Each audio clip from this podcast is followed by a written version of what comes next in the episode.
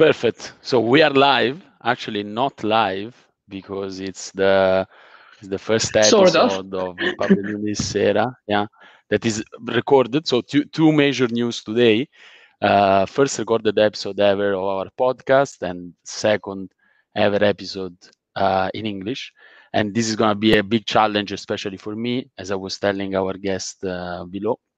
Uh, but I'll make my best to to be up to the expectations, and I have no uh, no doubt that uh, my co-hosts are gonna are gonna um, do a great job about this.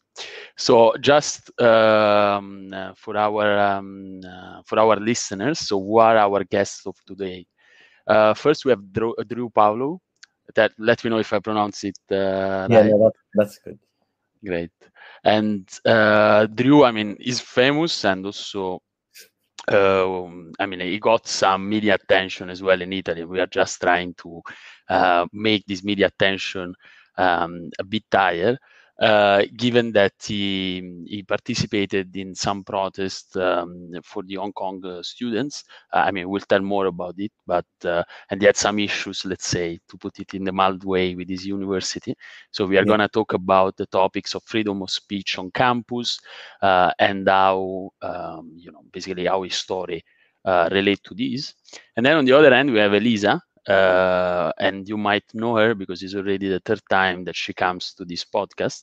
Um, she's a journalist, as you know, uh, former deputy mayor of um, Genoa, and uh, she has interviewed many um, many different personalities that uh, struggle for freedom, basically, uh, and reported uh, their activities. And she will tell she will tell us a bit more about this. Finally, we have Tommaso Roccuzzo. Uh, from uh, Società della Taula slash Istituto Liberale, uh, and he organized a cycle of seminars uh, uh, called Ribelli ai Tiranni, which I don't know how to translate in English. Probably rebels to Rebels to tyrants. to tyrant. Fa- Fantastic. I, I knew you you had thought about this, uh, Tommaso. You had an answer for, for this. And uh, it's basically organized by Società della Taula. It's a fraternity in Milan, uh, which me and Giacomo are also part of.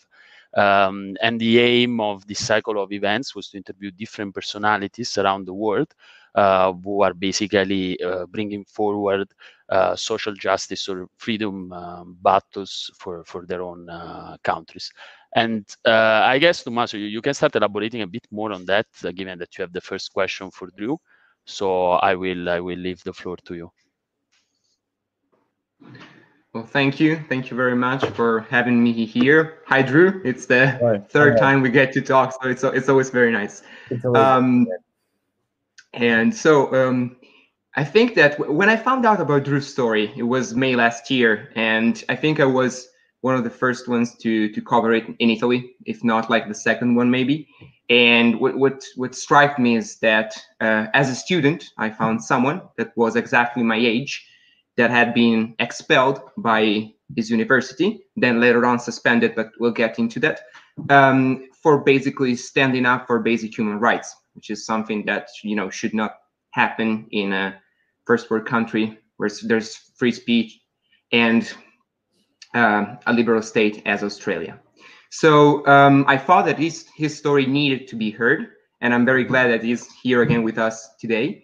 So I I just I always go like this the first time, and I I would do it again for the third time. Just please your story in your words, so that can people here can actually understand what happened and why a 21 year old student uh, was expelled from a university for you know advocating basic human rights, which should never even be placed under discussion. Yeah thank you so much, Tommaso. You're a legend, man. Thank you so much for bringing my story to Italy. And thank you so much, guys, at the podcast for having me listening to my story. Very much appreciate it. I it's very funny. Somehow I have quite a few Italian fans, and I'm very shocked by this, but I love it. It's very funny. I, I've got to come to Italy sometime. It's a beautiful country. Um, so my story begins last year. Um, it was July 24, 2019. I held a peaceful sit in at the University of Queensland in Brisbane, Australia, which is one of Australia's most important, prestigious universities. over the course of my studies, I, I was studying philosophy at the University of Queensland, and I became increasingly aware of the Chinese government's influence over my university. I became increasingly aware just how close my university was to the Chinese government um, economically. So 20% of the university's budget every year re- relied on China. For so so overnight, the Chinese government could have made my university almost bankrupt. The entire continued financial health of the University of Queensland relied upon the university maintaining good ties with the Chinese government. So I learnt about this. I learnt about the fact that my vice chancellor, the man in charge of the university, sort of like the president of the university, he had been on the board of Hanban, which is the Chinese government institute worldwide that that runs Confucius Institutes internationally, and it's an organ of the Chinese Ministry of Education. He was on the board of Hanban for years as an inter- as an international advisor. In 2015, in fact, he was actually awarded the most outstanding individual of the year award from the Chinese government uh, for his efforts promoting Chinese government propaganda worldwide, for his efforts promoting Hanban's agenda, which is promoting the Chinese government's perspectives internationally. He was he was promoting Confucius Institutes, and the entire goal of Confucius Institutes is to assert soft power for the Chinese government. The entire goal of the Chinese of the Confucius Institute is to promote the Chinese government's political and social views internationally. And he was on the board of this institute, and he was promoting Confucius Institutes worldwide. China's vice premier gave him a medallion 2015 for his efforts promoting Chinese government propaganda. And I found out last year in 2019, he received a $200,000 bonus, which in euros, I suppose would be about 100,000 euros for his efforts promoting good ties with Chinese government officials. So the university administration gave him a $200,000 bonus on top of his $1 million salary. And this bonus was given because he had improved ties with Chinese government officials, had gone to China for many visits, that sort of thing. So I knew that my university was very, very close to Beijing, was very close to the Chinese government. I was learning about what was happening in Hong Kong. I was learning about the terrible atrocities the Chinese government was perpetrating against Tibetans and against Uyghurs. I learned about the fact that 1 million, 1.5 million Uyghur Muslims languish in concentration camps. It's the largest internment of an ethnic minority based on their religious status since the Holocaust. I learned that millions had been imprisoned I learned that there were forced sterilizations of Uyghur women, that there were forced abortions, there were attempts to lower the Uyghur birth rate. There was there were attempts by the Chinese government to destroy Uyghur mosques, to destroy very important Uyghur cultural cultural sites. The the equivalent I often use to drive home this point to Westerners some of these cultural sites that the Chinese government targeted for dem- demolition, the equivalent for us would be, say, the destruction of St. Peter's Basilica or and or the destruction of just priceless works of artistic culture, heritage. There was an attempt by the Chinese government to simply eliminate Uyghur culture, simply to basically imprison Uyghurs in an open air prison construct an apartheid like system, in my belief, it became it was genocidal. I, I still believe the Chinese government is perpetrating genocide against the Uyghur people.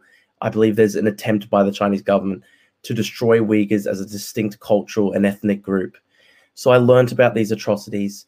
I also learned about the atrocities being carried out against Tibetans. Um, half a million Tibetans are in labor camps right now there's been forced cultural destruction. There's been cultural genocide in Tibet as well. The destruction of important temples, important Buddhist shrines. Um, to this day, the Chinese government holds the important spiritual figure, the Panchen Lama, political prisoner. So I, I learned about what Tibetans were going through. I learned about what Uyghurs were going through. I learned about what Hong Kongers were going through. I met Hong Konger students at the University of Queensland. There, there are about a thousand Hong Konger students at UQ, my university, and many of these these students had family back home in the city that who had been tear gassed, who were fighting on the streets, had been brutalized by police. I was just absolutely shocked by the terrible atrocities that were going on. I felt that the only thing to do was to raise our voice as loud as possible to fight against it because I believe in the universal nature of human rights. I believe that every human being, simply by being born a human being, is entitled to certain rights and protections, is entitled to human dignity, to be free from arbitrary detainment, to torture, free from the fear of persecution, state sanctioned violence. I wanted to raise my voice up as loud as I could to speak out to protect the human dignity of Uyghurs, Tibetans, Hong Kongers, also ordinary Chinese people persecuted by the Chinese government. It, it was such a huge thing. The, the reason I felt there was such a huge moral imperative to do this was because in Australia, we are so, so economically tied to China. As I was saying before, my university, 20% of its revenue comes every year from China. And that sort of thing occurs right across all economic sectors of Australian society. So Australia has China's China is Australia's largest trading partner. Australia relies on China each year for hundreds of billions of dollars worth of trade. There are so many Australians who have been made wealthy by Chinese trade, who depend on Chinese trade for their livelihoods. And I felt this really close economic connection between Australia and China meant that it was actually even more important for us to speak out about what was happening. I felt like if we were to be silent in the face of what was happening, I felt we would be basically being complicit. I felt that one day my grandchildren would ask me, What did you do when it came to Uyghurs, when it came to Hong Kongers? were did you choose to be silent because it was too hard to protest because China was so economically important to Australia?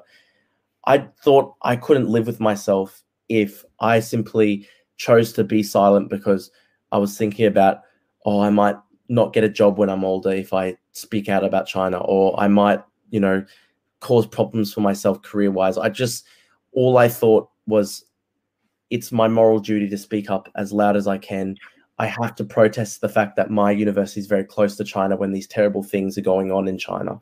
I felt I felt like it was my absolute moral duty to be silent. I wouldn't have been able to live with myself.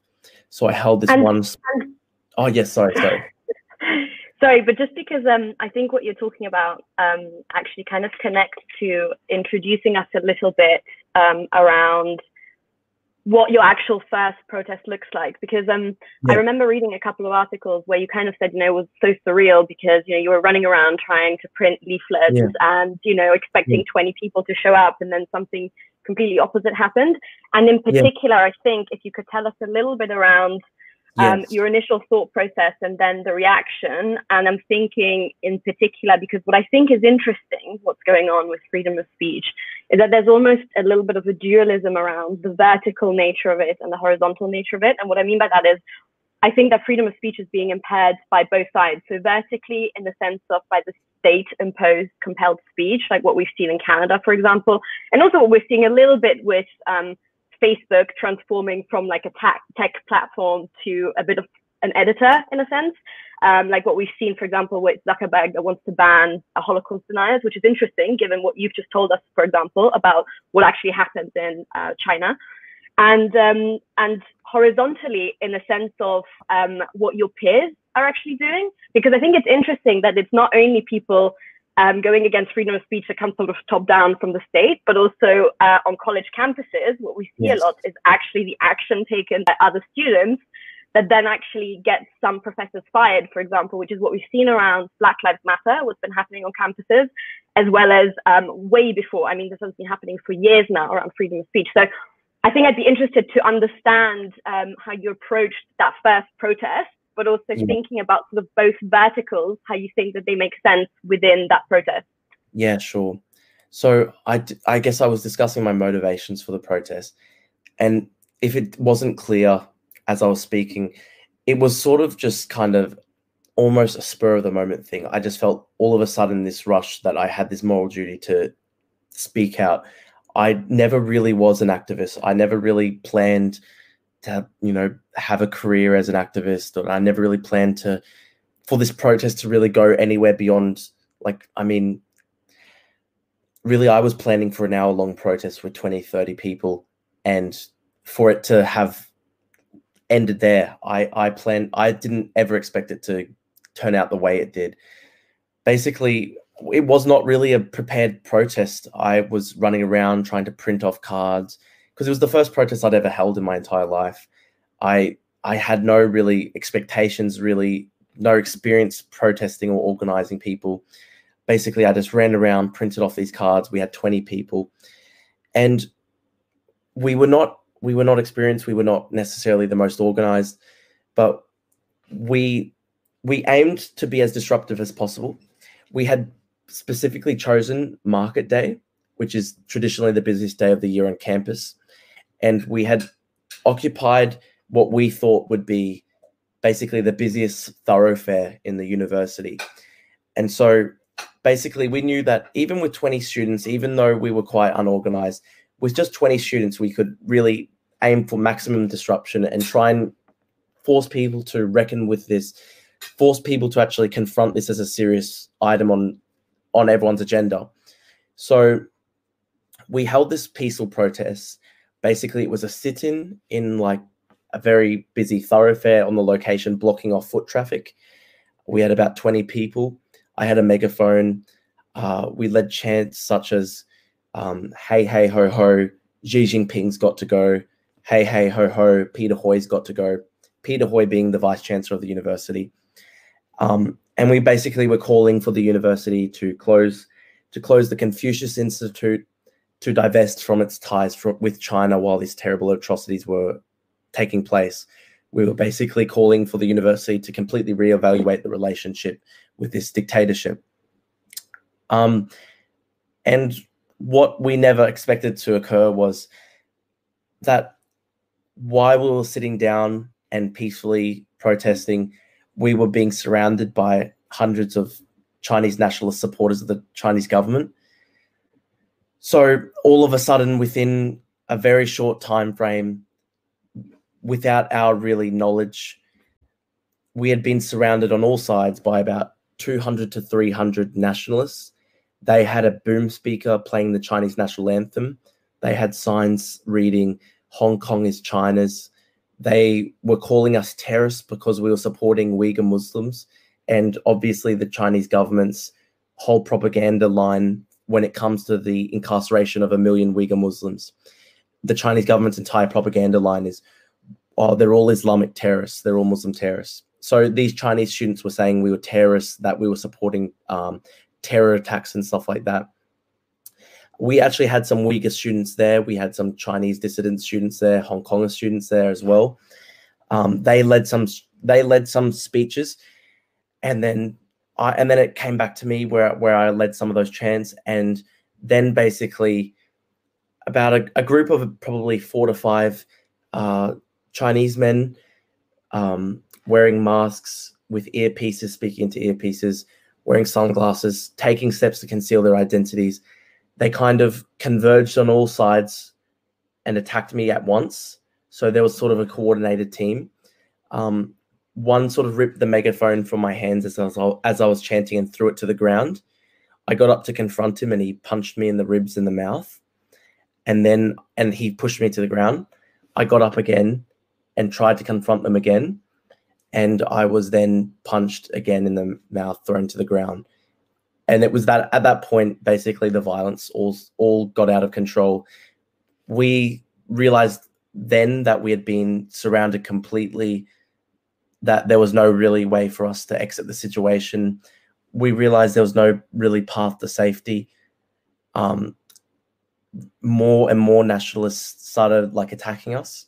So one guy poured a drink laced with spit over us, um, and then another guy wearing a wearing a mask bearing skeletal teeth. Um, he came up behind me, punched me in the back of the head while my back was turned, and then um, threw me to the ground. He grabbed my poster while I was on the ground and then ripped it in half. So things became really, really out of control really fast. Basically, our side of 15 to 20 people, a peaceful demonstration had been violently attacked by a huge crowd. The, the intention was to silence people. Um, the intention was to terrorize us into submission, I think. I think the whole goal was to show even in Australia, you're not safe if you're protesting against the Chinese government, wherever you may be across the world. The reach of this government, you're, you're within the reach of this government. I think that was the message their violent attack was supposed to show. We we withdrew from that initial altercation. Um, police police kind of got us to leave because they couldn't guarantee our safety. And then the crowd of Chinese nationalists shoot, and we and we went over. Sorry, I we went over to protest the Confucius Institute at that point. So things died down for about an hour. We were in the Confucius Institute. We held a sit in there, and then we began getting text messages from our Hong Konger friends on campus. They had been surrounded by the crowd of Chinese nationalists, so that crowd was obviously still on campus. They were still looking for targets they had begun to surround this group of small, peaceful Hong Kong demonstrators. And some of these Hong Kongers had been choke slammed to the ground, had been, there were Hong Kong girls who had their dresses ripped. And so we got these text messages um, from our Hong Konger friends basically saying, we're not safe. Um, they're about to storm the, they, they're about to storm our crowd. They, they were on a hill and the, the Chinese nationals had surrounded the entire hill at this point, and they were messaging us saying they're about to storm the hill. We're not sure what to do, and it just seemed at that point that the violence could get really bad. People would end up in the hospital. So we ran over from the Confucius Institute to try and join our Hong Konger friends, hoping that if we Australians were standing with the Hong Kongers, that the Chinese nationalist students wouldn't attack. That was the hope. And police begun pouring into campus. So there was like a line of 20 to 30 police officers who were sort of trying to keep the crowds apart because the numbers of Chinese nationalists swelled from 300 to, I, I think the police estimate in the end was 500 to 600. So we we had probably about 50 people at this point because our numbers had slightly increased 50 to 100 people and they had about 500 to 600 so we were completely outnumbered the on completely surrounded on this hill um, so basically, we were violently attacked this day. Police asked us, um, asked me as the leader of the students on the Hong Kong side to come as, come aside and negotiate with the leader of the Chinese nationalists to try and resolve the whole events peacefully, because they were really scared that the violence would get worse. And the ch- leader of the Chinese nationalists on that day, in full view of the Australian police officer, said, there are people in my crowd who are not students and they will hurt you. I will not be able to protect you if you do not apologize to the Chinese nation for offending China. So basically their demand was they were only going to let us leave peacefully if I had if I affronted the crowd of Chinese nationalists and apologized to them for hurting the feelings of the Chinese nation or whatever. And it was that comment that that man made saying there are non-students in the crowd that I can't protect you from. And the fact that some of those guys who did attack us, they had sunglasses, skeleton teeth masks, they had earpieces. They had taken all these steps to conceal their identity. They were coordinated. It's for that reason, I believe, the violence was not just spontaneous that day. I think it was directed by the Chinese consulate in Brisbane. Now, in the aftermath of that, there were hundreds of death threats and abusive messages so many Hong Kong students had to go dark. So many Chinese dissident students who were with us had to go dark because we went viral on Chinese social media and they were attacking us. I got hundreds of Instagram comments from people saying like, "You're white trash, feral pig. uh, "We'll kill you. We'll kill your mother." Um, I had all these death threats, threats to rape and murder my fam, my family members, things like that. And the consul general in Brisbane, representing China in Brisbane, Consul General Xu Jie, who was also coincidentally a, an honorary professor at the University of Queensland. Peter Høj had awarded him an honorary professorship basically as a way to curry favor with Chinese officials. This guy, who was the representative of the Chinese government in Brisbane and an honorary professor at UQ, he then put out a statement saying um, the protest that day was led by separatists. We endorse the patriotic behavior of the Chinese students who oppose them. So basically, he was endorsing violent attacks on us and labeling me a separatist, which in China is one of the highest crimes you can ever be accused of. Separatism carries the death penalty. So that that's my story of what happened that day last year on campus. If I can, and that's what, and that's what sort of kicked off everything. If I can yeah. jump in really quickly yeah, into this conversation. Uh, yeah, no, sure, I mean, I think it's very, very interesting. What you're saying is very interesting also because I saw a completely different story in my postgraduate studies while I was studying at LSE, for instance, um, I remember that in the summer of my graduation, a group of professors actually rebelled to the idea of creating a new course on China because it was basically financed by the Chinese government, but because that would have uh, uh, threatened and undermined the independence of the institution, which I think it's very interesting. And also, when I started my master's at LSE, I remember that there was a huge protest because students on campus didn't want uh, another student, a white nationalist who was defined by the independent student, they didn't want him to enroll in a master's because he had taken part to the Charlottesville riot riots in um, in the US. And I mean, I can understand that there is some sort of um, clash between uh, the ideas of the institution and of its student and having this type of people. But I don't understand where is the limit. I think uh, institutions, especially universities, should be uh, places in which freedom of thought, freedom of speech is above anything else. And I don't think it's fair to have this sort of um, behaviors of condemnation for someone that thinks something completely different. And so I don't know what is the red line between what is acceptable and not. And should there be a red line? I don't think there should be. I think that that uh, institutions, universities are the place in which we learn to speak our mind. But that's only my point, and that's why I'm very fascinated by your story, and I'm very um, proud of the fact that you had the courage to stand up against uh, this Chinese influence and speak out and basically put your whole uh, life at risk, honestly. And that was just yeah. my comment on your experience. Yeah, yeah. Well, I, I don't know the uh, individual case you're referring to in Tennessee, but I would say that I think anyone who is expressing themselves peacefully should be entitled to the right to freedom of speech, should be entitled to those sorts of protections.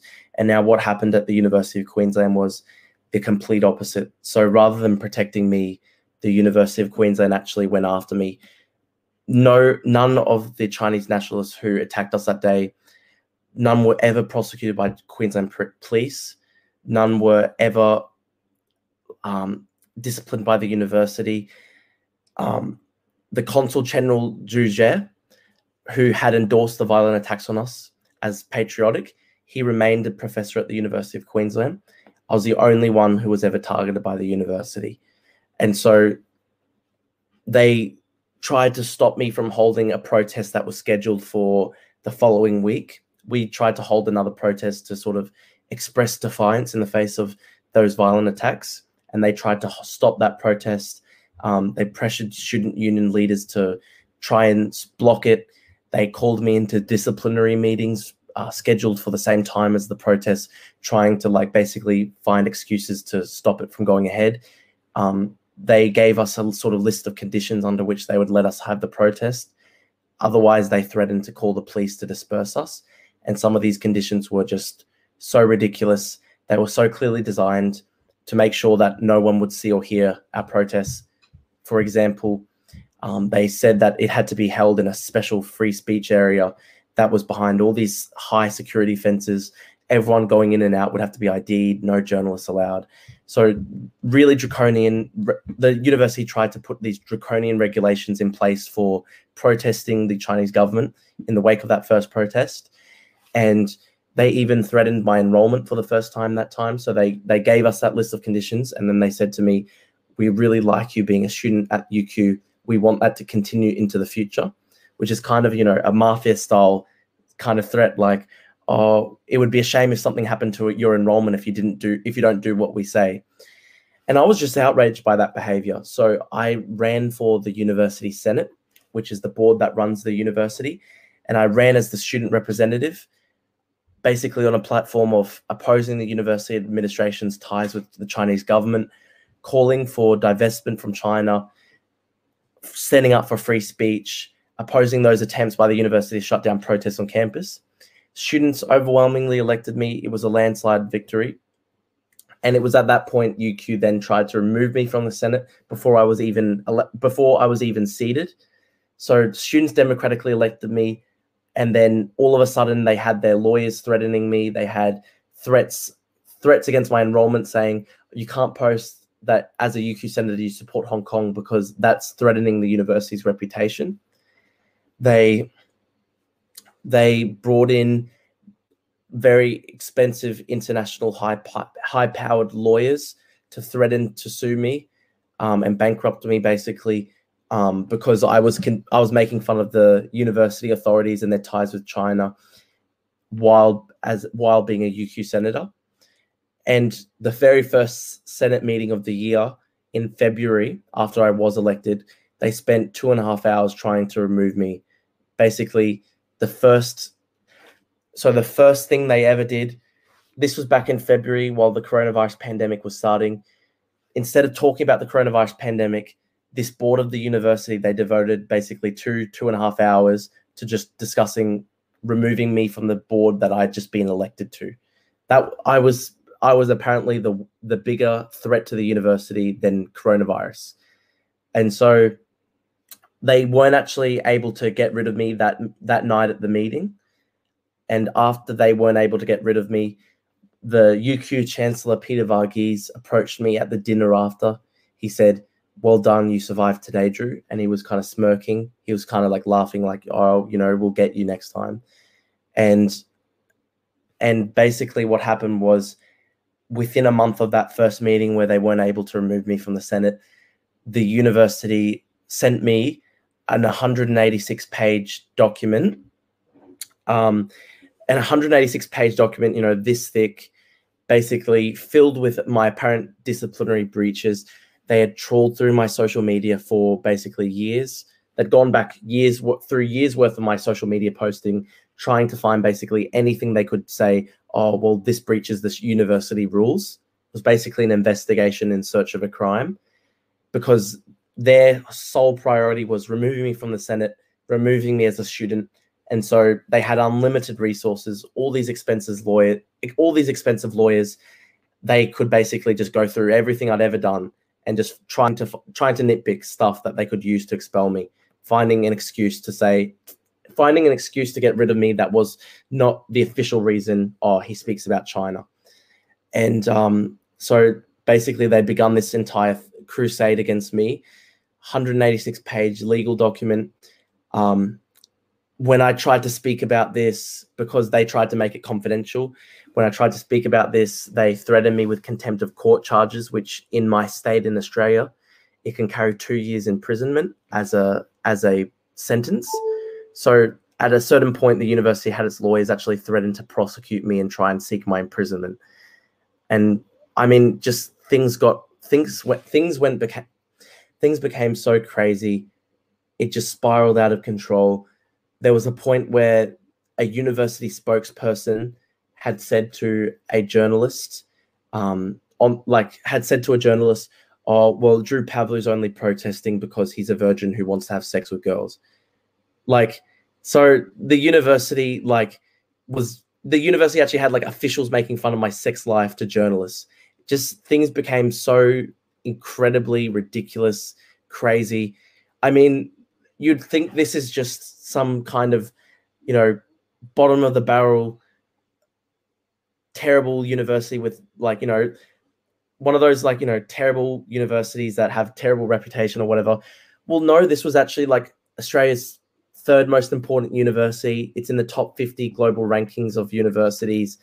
It has a $2 billion budget. It's like one of the world's leading research universities. It's currently devoting a, it's currently developing a coronavirus vaccine. Like this was not like some kind of, you know, shitty little uh, you know, fake university or whatever. This was one of Australia's most prestigious universities having spokespeople like you know attacking the sex life of their students it just became so crazy. They probably ended up spending like hundreds of thousands of dollars on lawyers trying to expel me. Um, i was really lucky that one of australia's best lawyers uh, tony morris qc one of the one of the most distinguished lawyers in australian history he offered to represent me for free pro bono and it was with his support that we were able to push back against UQ's like bullying, its attempts to try and defame me.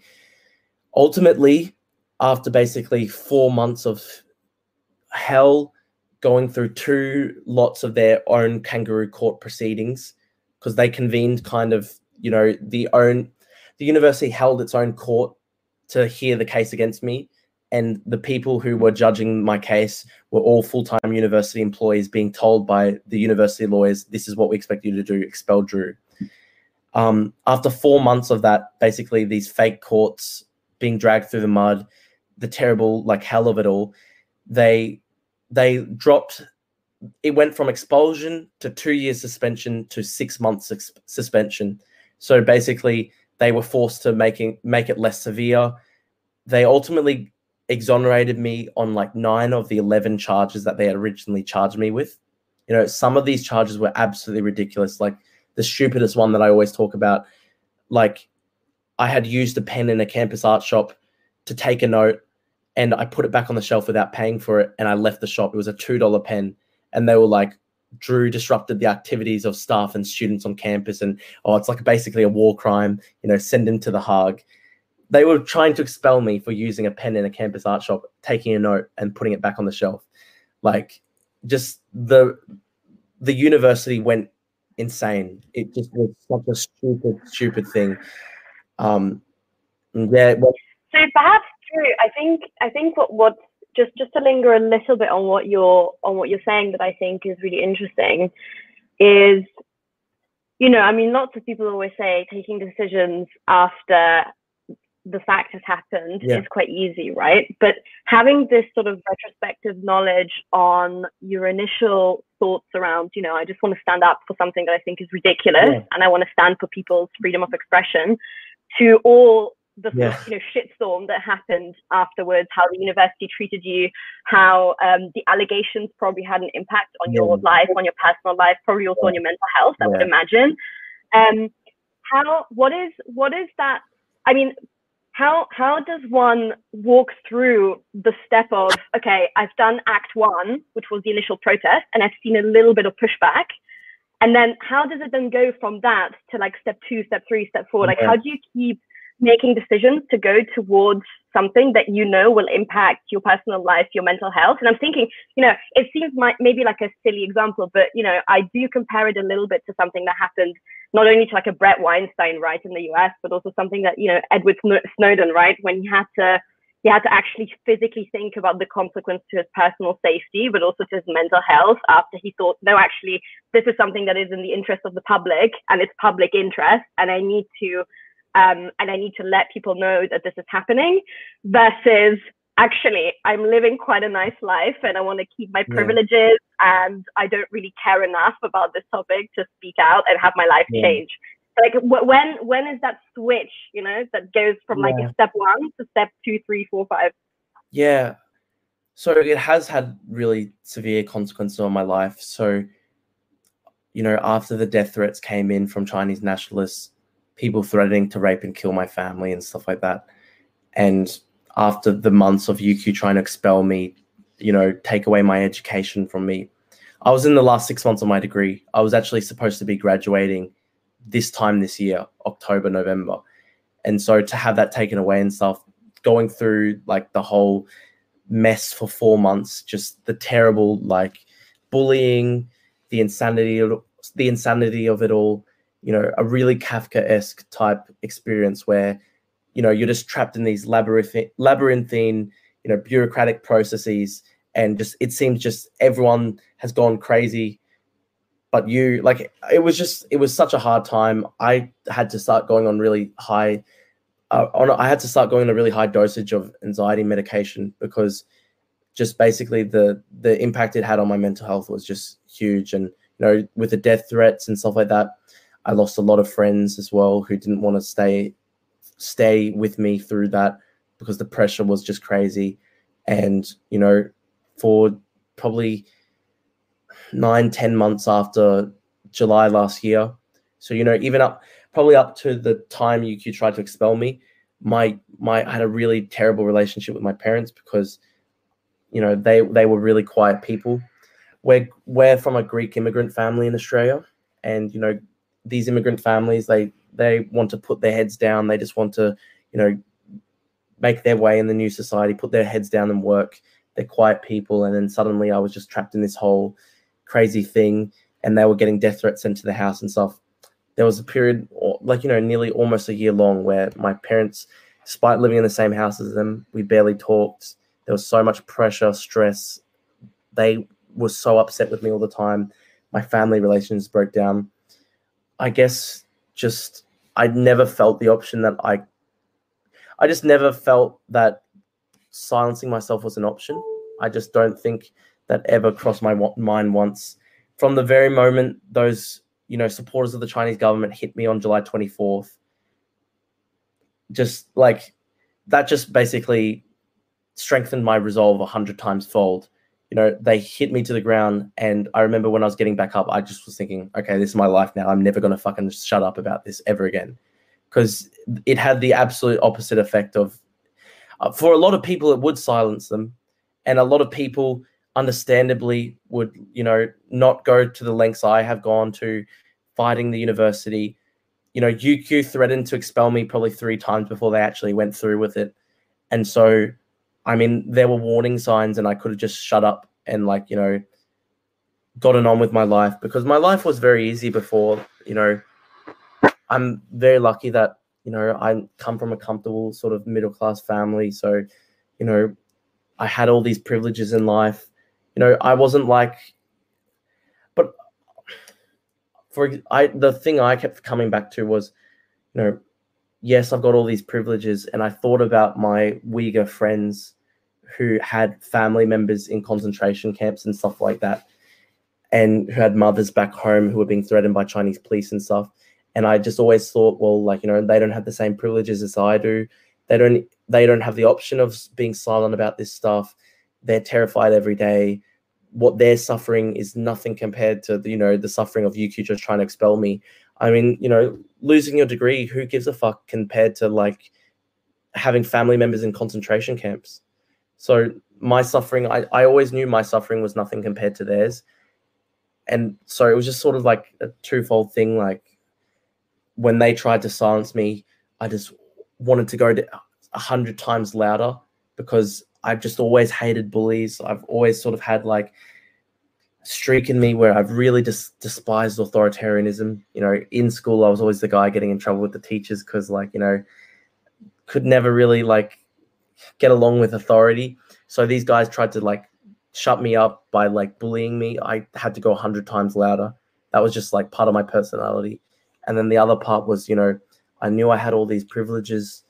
And I mean, yes, I knew that I'd have to make sacrifices and stuff like that in making this fight, but I just felt those sacrifices were absolutely nothing compared to the suffering of my Uyghur friends.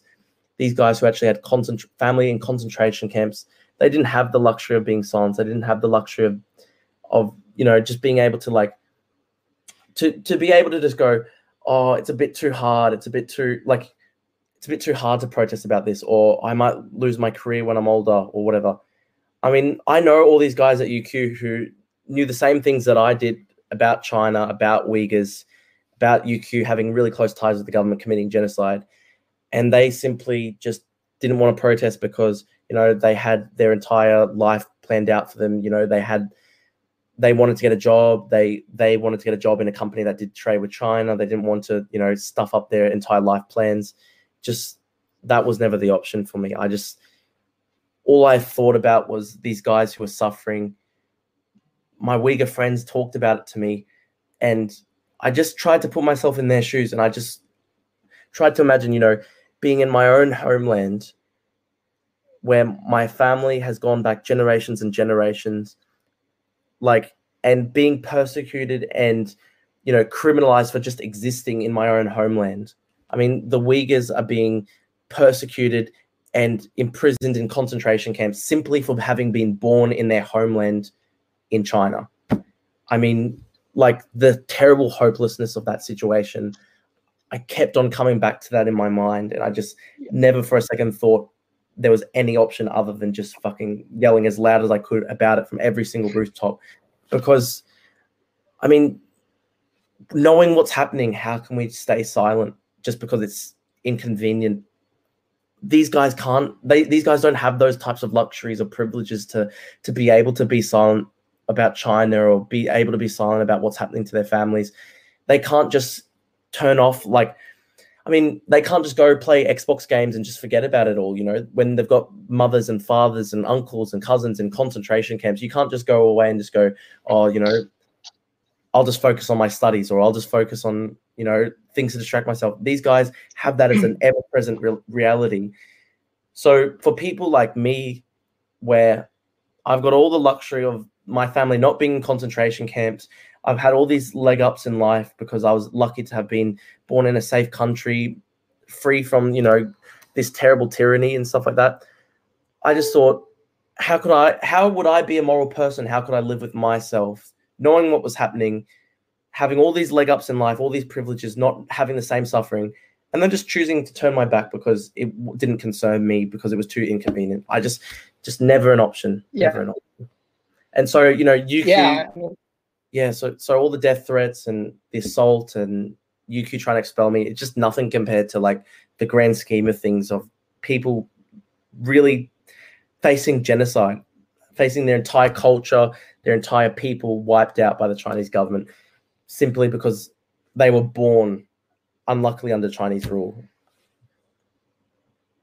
Yeah, Drew, I think what you said you said a sentence that was very very interesting and i think it's it seems very simple but it's really complicated. You said knowing what's happening how can we choose to be silent? And i think that unfortunately for us there aren't many people that think that we should not be silent. Actually i think it's the, the opposite. 98% of the population prefers to be silent. And therefore i want to ask a similar question to Elisa, to the to the question that Maria Paula just asked you. Uh, since Elisa has interviewed many, many activists in the field of human rights, many people that decided to jeopardize their entire life to not be silent, uh, to actually speak out against injustice in society, and actually um, sacrificing their own lives to uh, to improve the life of others. I want to ask uh, Elisa the activists to whom you've talked, uh, when did they decide not to be silent? What was the triggering point? Is there anything, any common factor to all these people, any common characteristic that you've seen? What's been your personal feeling by interviewing all these people? And I, I, I also have to admit that I'm a little bit jealous because I would like to speak to all these uh, brave individuals, these brave people that really jeopardize it all just to make it a better world for uh, the rest of us. Um, thank you, Giacomo, and thank you, Drew, and all the team. Uh, I think that if there's something that it's common between all the activists in the world, especially the youngest one, is that um, they were inspired by other people. So it's really important that we share stories uh, because everybody can can make a step, and any individual step can make a huge difference uh, in a collective way. So uh, all these people were inspired by other people, and I can also put myself in a very uh, little way because uh, um, I wrote a book about uh, um, civil rights and legal violations on my municipality and I, I did that facing uh, possible retaliations that have been put in place uh, just because I, I know and I knew that there were people much more brave than me that did something much bigger, uh, such as putting in a, um, like leaving their own universities or uh, facing pre- problems with their families and their jobs and so on, and even risking their lives because uh, Drew uh, is is doing something really special, and other people that I interviewed uh, are even facing uh, not only deaf uh, um, um, deaf emails and stuff, but they could put they could be in prison right now, like in Belarus. And people from China, they're facing so many uh, challenges that I think that all these people they have in common um, one thing: they were inspired by someone else. So what you guys are doing with the pub and what Drew is doing and what everybody is doing, even listening to this podcast and maybe spreading with uh, all his or her friends, is uh, ha- can have a huge impact. Um, we cannot do anything if if we don't take inspirations by someone else. Um, so this is something that I want to add. And just to connect to the story of Drew, um, I, I've I wrote a lot about China, and I've interviewed um, an amazing activist from China. She she used to be also Miss Canada, and uh, she she cannot come back to China because she's openly speaking against the Communist Party, and uh, this is this is causing a lot of problems on her family back in China. So her dad is facing a lot of threats and uh, bad phone calls and stuff like this. Uh, but she's taking a lot of risks to de- uh, develop this awareness that we need to face that China is violating human rights constantly and they are perpetrating a, a genocide. And there's not such another name. It's a genocide.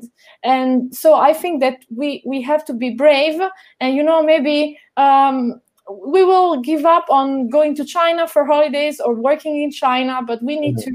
to um, to use our position, our privileged position in the Western countries to to spread this message. Um, when I was when I was a deputy mayor in Genoa, we had uh, to make choices, of course. And for instance, uh, once um, the mayor asked me to to write and to sign an agreement with Iran, and this agreement was with the city of Shiraz, uh, which has a very big uh, plan for um, like services that was made by an Italian company. And of course, there was a lot of pressure on signing this this agreement because um, it was not only a, a, cultural agreement like a twin city agreement it was something related to business and to money and to consensus like to political jobs and stuff and I refused to sign this trade agreement and this twin agreement uh, because Iran is violating human rights just just as China is doing, and there's no difference in it. Um, I know that there are many uh, different opinions on on this issue. So some people think that we should not um, boycott these countries, uh, and I understand it because free trade can bring uh, more civil rights in a way and more development. But if we speak about political agreements. So you have to sign something that it was written and signed by someone who has put uh, a gay guy on the death penalty just for being gay, just for love someone, for instance. I think that we cannot accept it, and we need to um, to refuse this question. When we work, when we study, when we are writing something. We should say no, because some young people are facing death are facing tortures and we are so privileged in our position that we just need to say no i don't do this. And i will tell the world that i don't do this because there is a human rights violations that is not going to be um, improved if i sign this so if as long as it as there is a benefit on the on the people of those countries i think we should act on their on their interests uh, so boycotting might not be the, the, the, best option. But if we need to sign something and to legitimate those political class that are really uh, bad, and bad is a, it's a compliment because those people they wake up in the morning and they have a list of people who is going to die because of their political opinion, their religious opinion, or because they love someone who is uh, who's on uh, on the same gender, uh, or maybe they are married and all this stuff. And we we have to say no. Um, so I think that everybody in this conversation and all the people that are hearing uh, can can do a difference. Everybody can can make a difference, spreading the word uh, about this news and these stories, and we we don't have to be um, afraid of our feelings and our mind. Uh, we don't have to get to to consider liberty as a granted issue uh, because liberty can exist in a country and then can disappear in five years.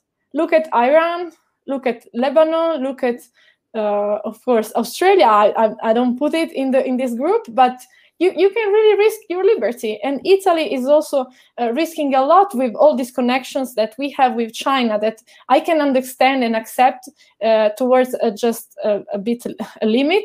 Um, but we need to, to understand that uh, when we achieve human rights, uh, they might not last forever. So this is something that I want to put in the conversation. Uh, I was thinking when you said there is people on the list that they that they need to threat or stuff. So we are on the list from uh, today yes. as well. Thank you guys. Uh, you no, but put... Uh, jokes aside, I, yeah i i think mean, it's, it's uh, good to be in someone's list uh, in general. It's good that a- anyone cares about you like in a positive or a negative uh, sense. In drew's case is a negative but uh, at the end hate is also another facet of love so think about it in this way. Uh, but j- jokes apart um, I have one one uh, reflection that that I had was about freedom of speech on campus. So I I think uh, this came across a few ways, right? Giacomo's story about uh, LSE, all uh, of uh, Drew's story about what happened in university. For me, is particularly important because all this consciousness that I've developed, and even like the way I know Tommaso or Giacomo or even Elisa, uh, is through um, uh, Taula, right? So the fact that we have these activities on campus where we often talk about the importance of freedom um, and uh, it's the only place where actually people can care about this stuff. If you think about that, like every major movement always starts from universities because students are those that care the most uh, about these topics because maybe you know people grow up and they uh, you know either they have like some interest that is connected with yeah. the status quo so they don't want to fight it yeah. uh, or they simply don't care right it's it's a bit outside of um, so no i, I want to ask uh, and uh, feel free both to to elaborate maybe if elisa wants to talk a bit about it and then uh, drew if you have any follow-up but how do you think um, i mean is i'm seeing like as a very preoccupying thing that uh, you know, freedom of speech on campus is more and more limited. In Italy, we don't have this problem as much because there is no really, uh, there is no speech on campus, so no one really cares and is not even stopped that much. But in more, you know, universities that are used to this, like LSE or university in the US, you see it as more and more restricted. So what can we do in this sense? Yes, we don't have this problem this? in Italy, as you mentioned, but we have a problem that uh, there, there's no variety of speech. So uh, this is also a problem. So we, we don't see anything, uh, not from the right, not from the left, libertarian, socialist. It's just poor culturally, and it's something that we should think about it. But what I see is a problem in uh, um, in the discussion of liberty in media. So universities are important, but sometimes media are even more important. And uh, if we want to to raise awareness um, about civil rights violations, for instance, in China, we need to face the fact that many newspapers in Italy, but also in other countries, have um, an economic interest which might be tied to a Chinese company or to a company who has connections to a Chinese company. And uh, as long as this connection is small, we don't have any problem. But when this connection is huge, such as the, the Chinese government owns uh, 50 51% of the harbor or 51% of the company that is investing in advertising in the newspaper. So we are facing a very big problem because we might have an editor in chief that doesn't want to, to bring this uh, topic on the paper uh, because he cannot uh, risk his money. So um, as we know that newspapers they rely on on advertising on banners and all these things but we need to to take care of it because uh, when when we look at our newspapers e- even on the web uh, we might see some advertising and some projects and events and that might be sponsored by chinese partially or um, or in total owned by by chinese uh, government or companies and this is a risk uh, so what i suggest is a full disclosure uh, on these topics. And for instance, when um, a newspaper is partially or entirely uh, founded by uh, um, a government uh, tied company, they should say so in their newspaper. So there should be a page on the website in which it's just disclosed. Uh, so they would say this year we had one million euro from the uh, the Chinese agency of the press. We had five hundred thousand euro from the uh, port of uh, Genoa who has 51% from the Chinese government. They need to put it. And YouTube is doing this. So if you look on YouTube videos now, uh, Google and YouTube, they're putting a very small disclaimer sentence in which uh, you can read uh, this video was uh, produced by a partially or totally government funded agency or um, channel and i think it's it's a matter of transparency we cannot forbid this, but we can we can make the citizen be aware of uh, the of the source. So if the source might be just a little bit biased, then we we know we, we can have our opinion and we can say, okay, maybe this is this is just a little bit uh, biased because of money. Um, so this is something that I, I also um, I'm, I'm, aware that there is this problem. And for instance, uh, I wrote a lot about China and Iran, and some newspapers they didn't have any problem, uh, but others they had problems. And uh, uh of course, um, we, we, need to face it, and we need to spread liberties and uh, the disclosure of conflict of interest also among the media. Yeah, that's that's very interesting. I I'm not too familiar with the intricacies of what is happening in Italy with regards to CCP influence, but I did see a recent Pew Research poll that was measuring attitudes towards China um, on the part of citizens in democracies across the world, and I saw that up to almost 40% of Italians still hold a favorable view of the Chinese government, which is very incredible considering the Chinese government currently has, you know, concentration camps in which Muslims are being tortured and face genocide. So I'm not sure. Maybe maybe that might be the case. Many media there's very vested. There are many vested interests when it comes to the media in Italy. I'm not sure. Is that would would you say that's the case, Elisa? Oh yes. Uh, also because, uh, for instance, the ANSA, so the National Agency of uh, um, press releases. Uh, it they have a contract and it's public uh, with the Chinese uh, agency of press, which is totally government owned, and so they they are paid to give news, and you can see all these news that are um, so politically oriented, so much. That, yeah. but normal people like ordinary people they don't see the difference of course so for instance when we had the covid-19 I mean, we still have it, but uh, in the past, we were receiving a lot of masks and ventilators and everything from China. Uh, yeah. But actually, we were receiving those those equipment from China in a geographic way. So those those products they were flying from China because we were buying those things. But eventually, on, on all the titles in the newspapers, it was written from China. Uh, those masks are arriving to Italy and all the people mm. were thinking oh this is a gift they're so fantastic we love the chinese yeah. government and the chinese party and then you see that there is a contract and they are getting paid and maybe some journalists are not even aware of what they're doing and the people are just so confused that we are uh, living under a soft power influence strategy uh, and this, yeah. this is really risky because your story drew from australia is is really um, insightful. Uh, but we have to decide in Italy whether we want to stay uh, in the side of the United States and the Western society, uh, or we want to uh, make business with the not China. I won't say China. the Communist Party of China, which is something different from the country. And mm-hmm. so we need to, to get aware of this. And uh, hopefully the people will be uh, more uh, informed of what is going on. Yeah. And, and even just on that point, I mean, the Chinese government, it often tries to state in its propaganda, well, when people criticize us, they must necessarily be, you know, pro-American, CIA funded, and it's not even the case that we have to lo- like, you know, be pro-America to criticize the Chinese government. I think just on its own terms, we can criticize the Chinese government's human rights abuses. Um, like you know, even alongside sometimes human rights abuses that are being carried out by the American government. I think if we do show that human rights are our fundamental concern, then it gives us more, I think, moral.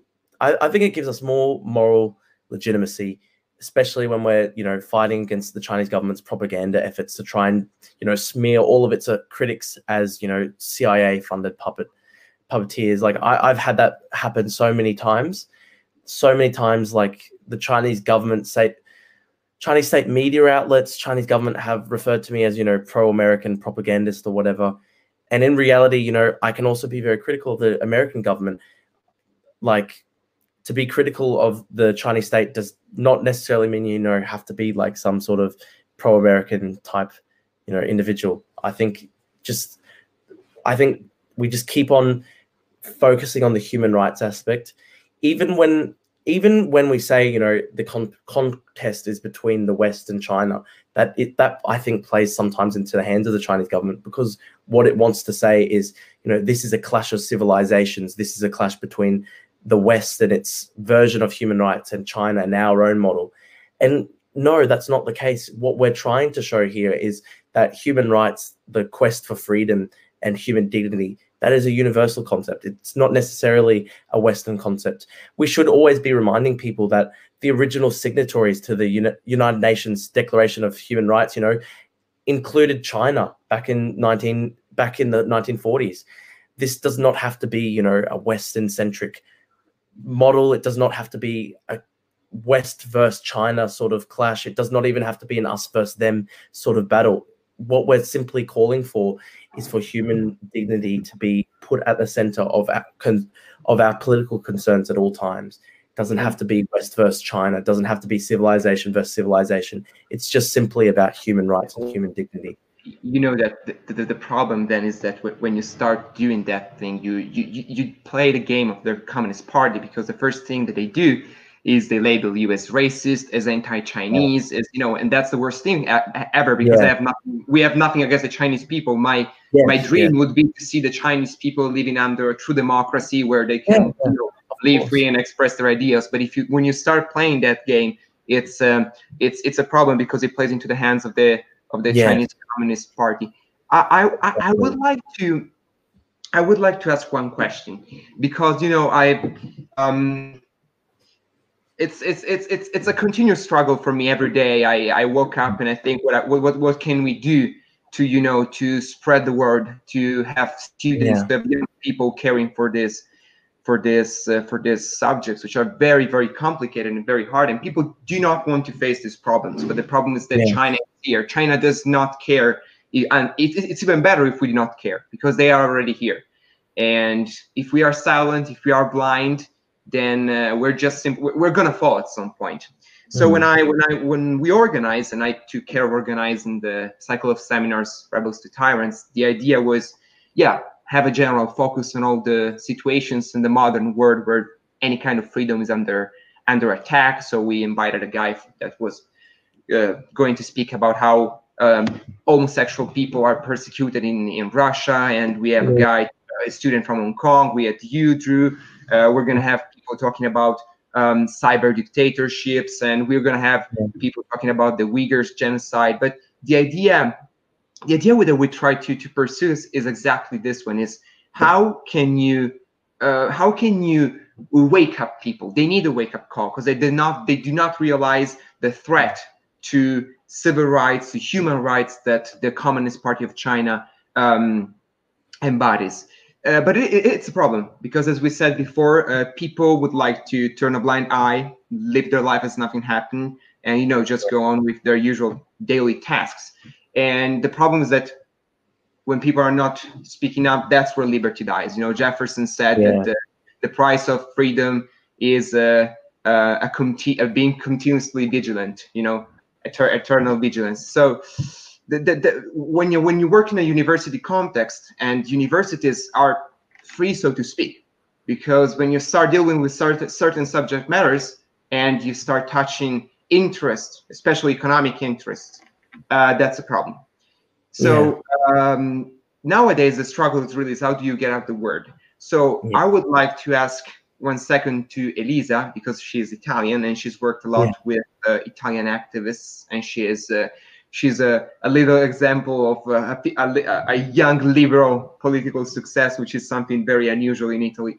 So, what can we do and what should we do in order to try as much as possible to get the word out and educate people about the threats to fundamental liberties in this world today?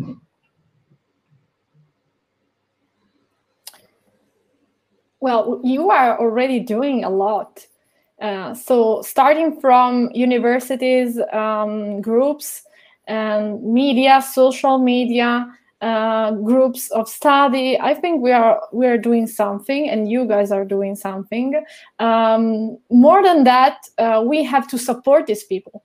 So, uh, for instance, from the Belarusian um, guys that are facing tortures and prison and they're losing their jobs. Um, for instance i interview a, um, a young boy from the uh, state-owned uh, tv station and he he was kicked off from the tv so he doesn't have any job now. Um, we can support those those people. With just few donations 5 euro 10 euro 1 euro um, and can really make a difference because all these people need support and sometimes it's, is a psychological support sometimes it's a financial support and we, we can really make a difference. So uh, first thing is raising awareness and second one is finance those people and help them uh, because if we don't get support uh, we are uh, less um, how can i say? Uh, we are less free to be free. so uh, this is just my um, the support that I I try to do uh, even even with some uh, small amount, and we can really make a difference. Yeah, and uh, in my case, I I keep on trying to come back to the founding ideals. I think, which are you know belief in the universal nature of humanity the universal brotherhood of man, really. The idea that an attack against one is an attack against all. So something like the Uyghur genocide, it's not just limited to Uyghurs who suffer. This is an attack on all of humanity. And I, so I think truly it's about education, trying to bring what is happening to the mainstream, trying to speak about this more and more. In Australia, still, I don't think many people know what is happening to Uyghurs like anecdotally in my own experience, I still run into people all the time, even at UQ, which is supposed to be sort of like, you know, hotbed of ideas with all the most politically engaged people in society. I still always run into people at UQ who don't know what's happening to Uyghurs and stuff like that. So it's about raising our voice as loudly as possible, yelling from every single rooftop about what's happening. And the thing I keep on trying to emphasize to people, because sadly, sometimes, you know, even just giving even just education sometimes doesn't wake people up. They might go, that's terrible, but there's not much we can do, or it doesn't affect me. And when it comes, when when I encounter those types of situations, like the thing I think of is that poem that was written about the Holocaust. First they came, and you know it goes first they came for the socialists, and I did not speak out because I was not a socialist. Then they came for the trade unionists, and I did not speak out because I was not a trade unionist. Then they came for the Jews, and I did not speak out because I was not a Jew. Then they came for me, and there was no one left to speak for me. It, it's a very it's a very powerful poem, and it's it's it speaks to something that's very important here. It may be the Uyghurs now, but who's to say? You know, it might not be us in the future because this is a totalitarian government. It's a it's an aggressive expansionist country. It's an it's aggressive expansionist dictatorship that wants to subjugate other people's. It does not see it, it does not see a limit to its power it tries to censor people even abroad. And so the question is will we just stay silent now while Uyghurs face this? If, you know, in a couple years, it could be us. In, in a couple decades' time, they are facing this terrible, terrible, these terrible atrocities now. I mean, who's to say it won't be us soon? There is a universal we need to focus on the universal nature here of of the crime that we're facing. It's against Uyghurs now, but it may be against us. It may be against us later because what what it shows is this government has no regard for human life whatsoever. So Uyghurs now, but it could be any of us in the future. People need to wake up to that fact, and that's what I keep on trying to emphasize to people. Yeah, I think that's um, that's probably quite some wise words for our last question, which we um, always ask our guests when they come on. And uh, we've already asked this question to Elisa in the past, actually, who um, has been our guest on this podcast before. But I just wanted to mention very quickly that she's written an excellent book that I have here called Fuori dal Comune in Italian, um, but it's actually, yes, she just told me uh, being translated into English and it's coming out in English in December and it's going to be called Pesto Politics. So Drew, I'm sure you'll you'll you'll be able to to read Pesto Politics, which I think is a fantastic name actually for this book, um, yeah. because it talks about her experience um, in in politics and all the sort of really fun, intriguing uh, sort of backdoor um, politics that happen in Italy. So I think it's actually really, really yeah. excellent from that point of view. And another interesting thing as well that she just told me is there's a documentary being, being filmed by ZDF, which is a, a German uh, TV station, and it's going to come out either in, in 2021, yes. I think. So exactly. So if anyone wants to read any fun sort of intrigues about Italian politics, I would recommend reading this book. Um, and so in, in relation in relation to this, actually, um, Drew. So the question that we always ask at the end of our of our podcast is, uh, what is a book that you read recently? Um, maybe throughout, uh, maybe maybe to adapt it a little bit to your experience, maybe throughout um, this ordeal that's been happening to you in the last couple of uh, months, something that helped you through it, maybe. And another one is, what's a book that changed your life? Hmm. Yes. All right. Hmm. It's very difficult to say because um, there are many books that have changed my life.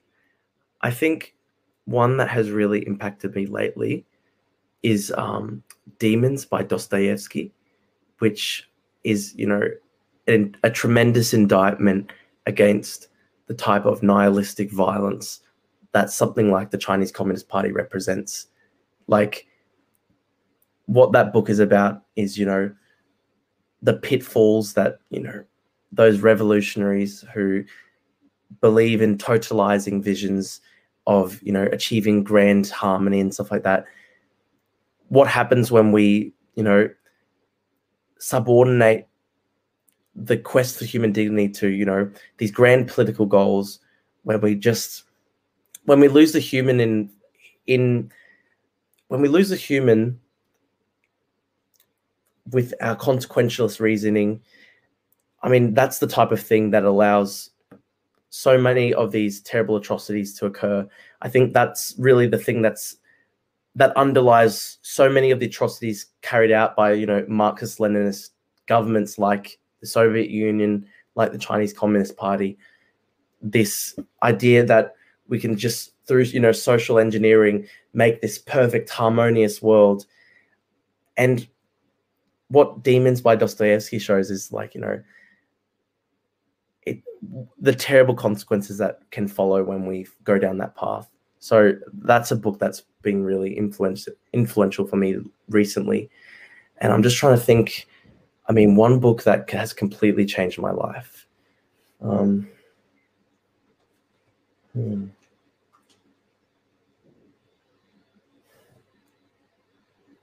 Uh, well, man, if you, if you don't have any idea, don't worry. I'll, I'll ship to you Pesto Politics in in in, in December to thank you for I'll, I'll for seeing my ugly face. Like, okay, thank you so much, guys. I really really appreciate it. Really appreciate yeah. it. Thank you so much. So, uh, couple of reflections before we wrap up. First of all, I want to have this podcast only in English from now, given that uh, like the way Maria Paola speaks and also Tommaso. Uh, like honestly, I, I, don't think we are gonna go back to Italian. Um, second, I mean, I love you're the name. great speakers of English. Thank you, Drew. I, I put myself I mean, in this number, even if it's not totally fair, but uh, you know, take it. Uh... Drew, yeah, because you should have hear, heard me speaking French. This is your That's my language yeah. for sure. Uh, Next time. I, I, mean, slowly we we, we, we can try other versions of um, of these. Uh, second reflection, I really love the name Pesto Politics. Uh, I read the book in Italian. It's very cool, so I really recommend it. And thank third, you. Um, thank you very much, guys. I think the, the quality of this uh, was extremely high. Uh, and it, was a pleasure to hear your story, Drew, and uh, and also to to have a bit of the perspective of uh, Elisa and Tommaso. So thanks a lot, guys, and uh, yeah, Giacomo, I think there was something you wanted to say before we close. Of course, as usual, this time in English for the first time. I don't know what's the point since the rest of the episodes are in Italian, but you never know how many episodes we will be doing in this wonderful language of the United Kingdom, the Commonwealth, etc., etc. So, guys, if you're listening to us where, and you speak a little bit of Italian or you're curious, we're gonna have another episode in English. Well, you can find us on YouTube, Apple Podcast, Spotify, on basically every podcasting platform that we don't know the names, but we are there. Um, follow us on Facebook on uh, Il Pub del Lunedì Sera or as we like to say, Monday Night Pub, which is very Monday Night Football for my friends from the US for that follow the NFL. Um, you can also uh, subscribe to our newsletter. We will put it in the comments. And well, we're gonna have other guests in the next few weeks, so stay tuned and listen to the Definitely. Pub, Monday Night Pub. Great play. Like, know, that vibe. Great show, great show. Everyone should listen to the Monday Night Pub. Thank, you. Guys. Thank you. And yeah, thanks, thanks so much, guys. guys. It's been uh, thank you so much. Ciao, guys. Ciao. Bye.